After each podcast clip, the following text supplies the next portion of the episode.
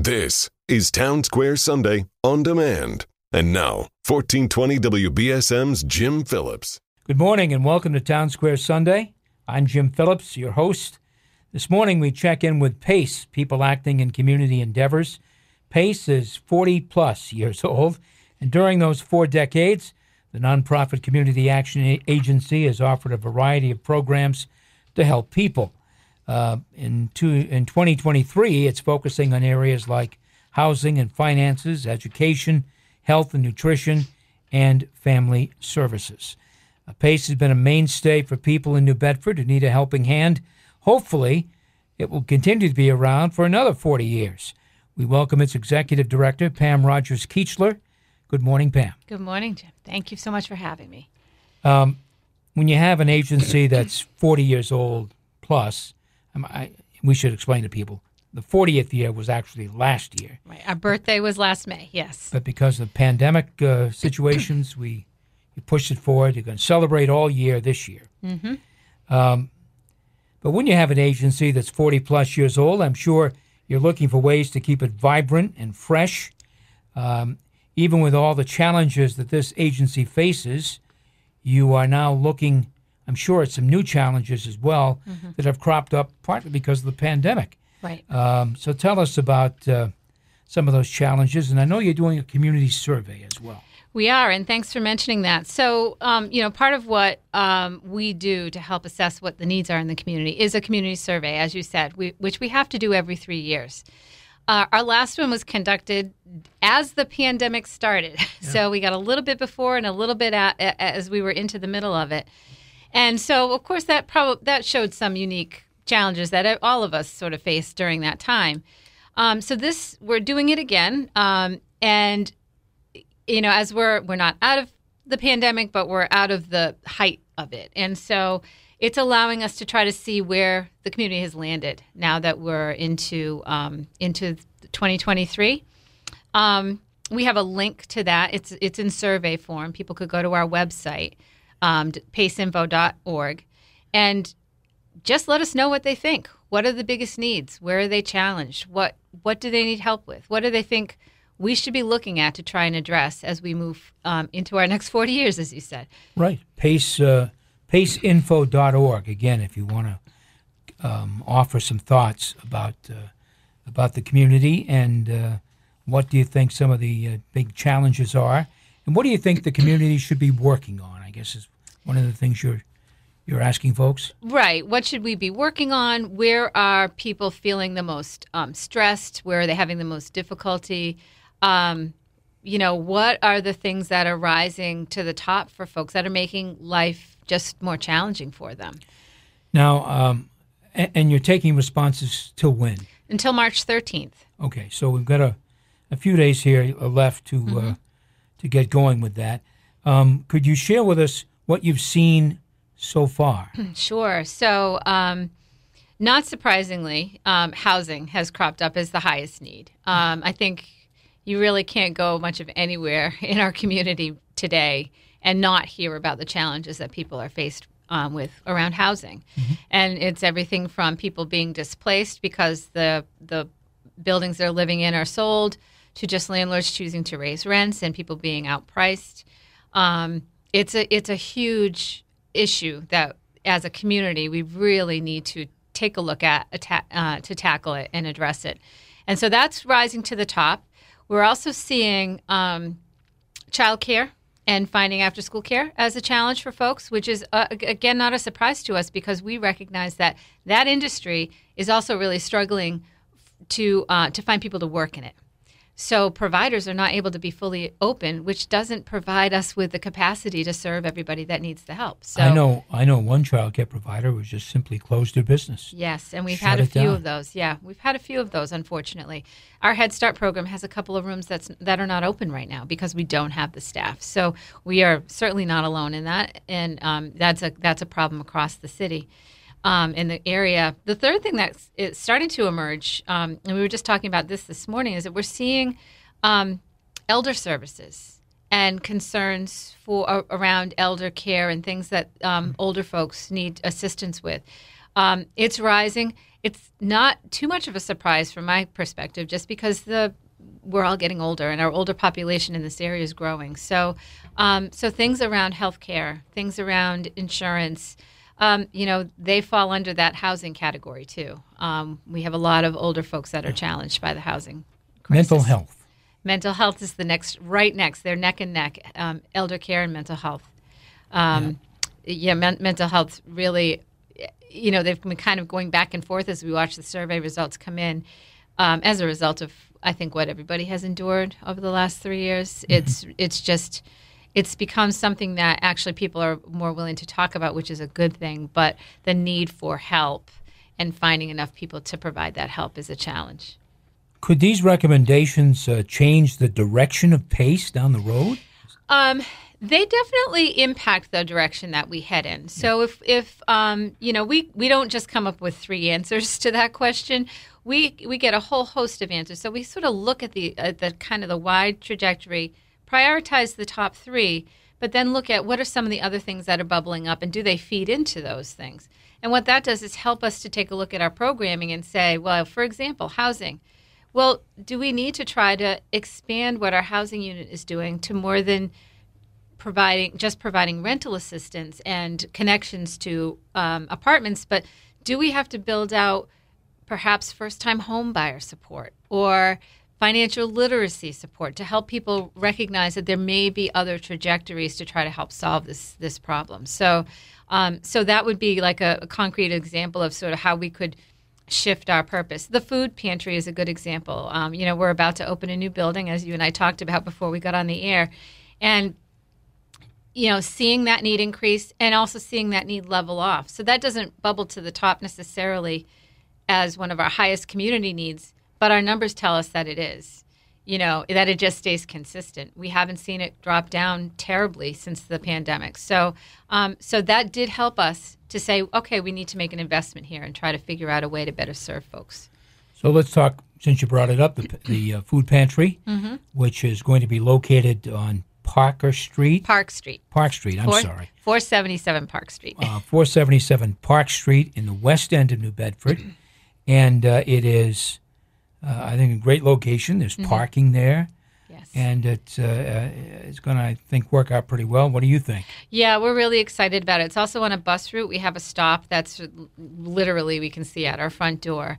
Um, and we're shifting how we deliver the service too. So it'll be set up more like a grocery um, give people a little bit more choice, allow us to be a little bit more culturally um, sensitive to what people want, and uh, allow allow people to take what they'll really use, as opposed to being given bags that are already prepared. Mm-hmm. Uh, it's also going to give us the flexibility to serve people at different times. So we've been pretty consistent and have a pretty set time frame. As we um, sort of transition into this new way of delivering the services, we're going to take a look at having evening hours or Saturday hours to make it available to folks who might be working who still could use that little that extra support.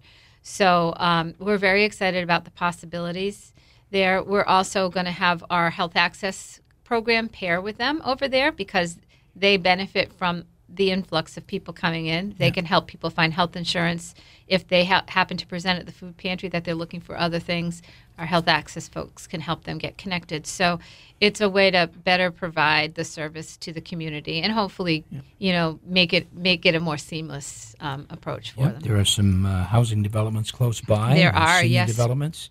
So I mean, I think it's uh, going to work. What's the uh, kickoff date again? We are we are shutting down our pantry in the back of our building on Mar- on March fifteenth, and we will reopen at 477 Park Street on the 23rd.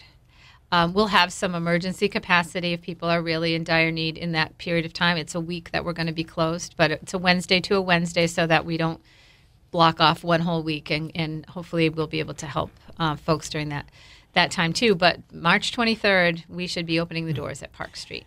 Now, you oversee a couple of health programs as well. Uh,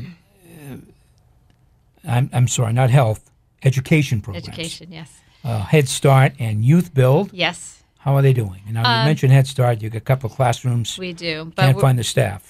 Yeah, we, the staffing challenges are a challenge, but we are filled with children. And, um, you know, to the point that you brought up about mental health, you know, children getting back into the classroom and being with um, their peers and getting the chance to have the high quality um, programming is critical at this point coming out of the, the pandemic.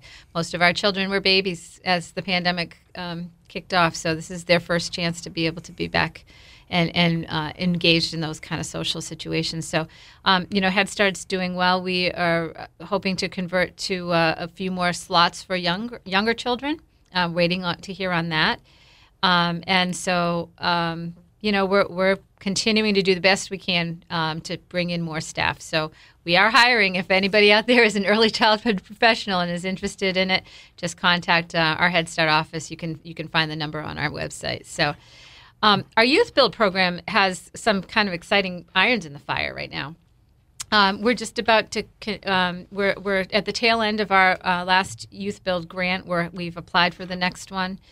Um, but we've got uh, kids placed in a lot of exciting internships. Um, we have somebody in DF, DF Pray we've got um, you know a couple that are working at our food pantry. We've got i mean they're all over and it's really been fun to see the students uh, sort of thrive in that setting but we're also looking to expand some workforce development opportunities and doing some partnerships. Um, and we're working in partnership with Old Bedford Village and Buddy Andrade to um, do some to, to pursue a grant for pre-training to help people enter into careers in the wind in the wind industry. So yeah. we're um, you know we're looking to expand some of that workforce development capacity just to provide people who maybe don't have the same opportunities a chance to prepare themselves to then move into training that can help them um, into you know some really exciting opportunities. You're listening to Town Square Sunday. My guest is Pam Rogers Keechler, Executive Director of PACE Incorporated in New Bedford.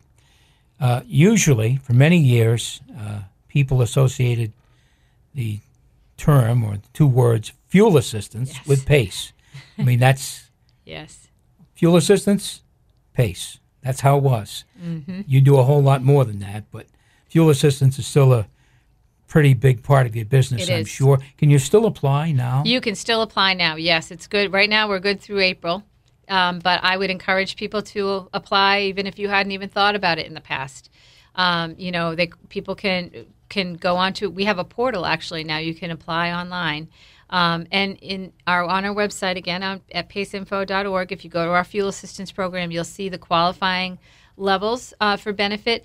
And you know, it truly is a benefit. Um, it it's uh, it makes a huge difference. And this year, our numbers have gone up because of the rising costs of of home heating uh, fuel, um, both gas, ele- and electric, and um, oil. So um, it's a challenge. People are really struggling. Um, in part because those costs have gone up, electric costs have gone up.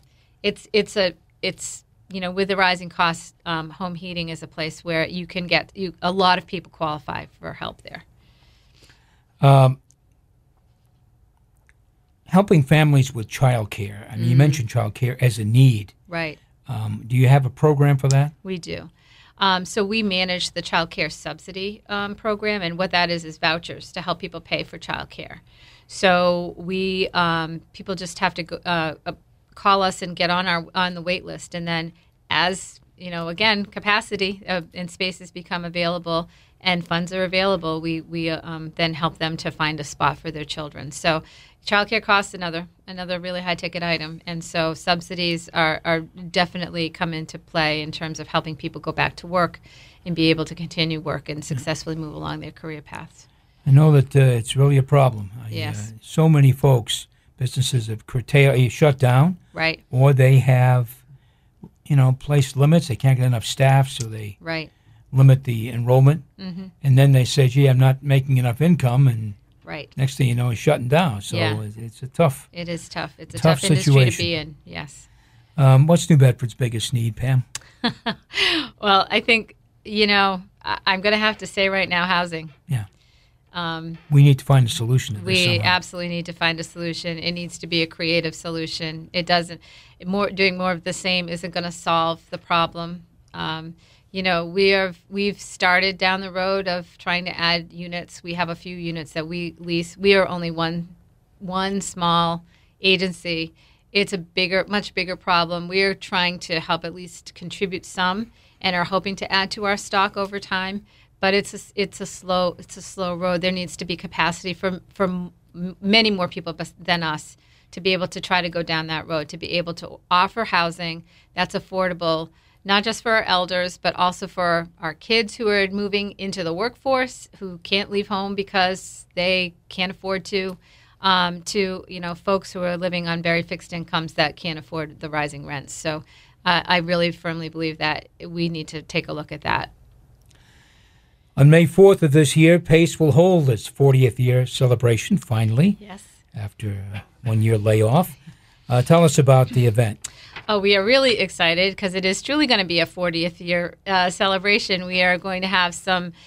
Um, we're going to be at the Century House. It is going to be from 5:30 to 9 plus or so um, that night, and we're really looking to to take the night to really celebrate sort of where we've come come from, some of the milestones along the way. You know, some of the food programs we had at the very beginning, uh, fluoride in the city, things like that. We'll we'll have a, a whole area kind of dedicated to sort of embracing that, um, and and then talk a little bit about where we want to go in 40 years. How how do we want to evolve? I think you you sort of really framed it nicely at the beginning. Um, it, we we look at we look at everything as an opportunity, right? That's how we try to frame you know, most of the things that come our way, even even the things that are identified as problems, and so allowing innovation and taking those taking those opportunities to, to grow and do what is needed in our community to help improve life for people is, is key for us. So How can people get tickets? they can get tickets again on our website, paceinfo.org. Uh, it's right on the landing page there. You can uh, reach out for that. We also have some sponsorships available. Um, we're going to have uh, an, a silent auction, so we're looking for donations for that. So just go to our website, and we have a whole we have a whole page dedicated to that.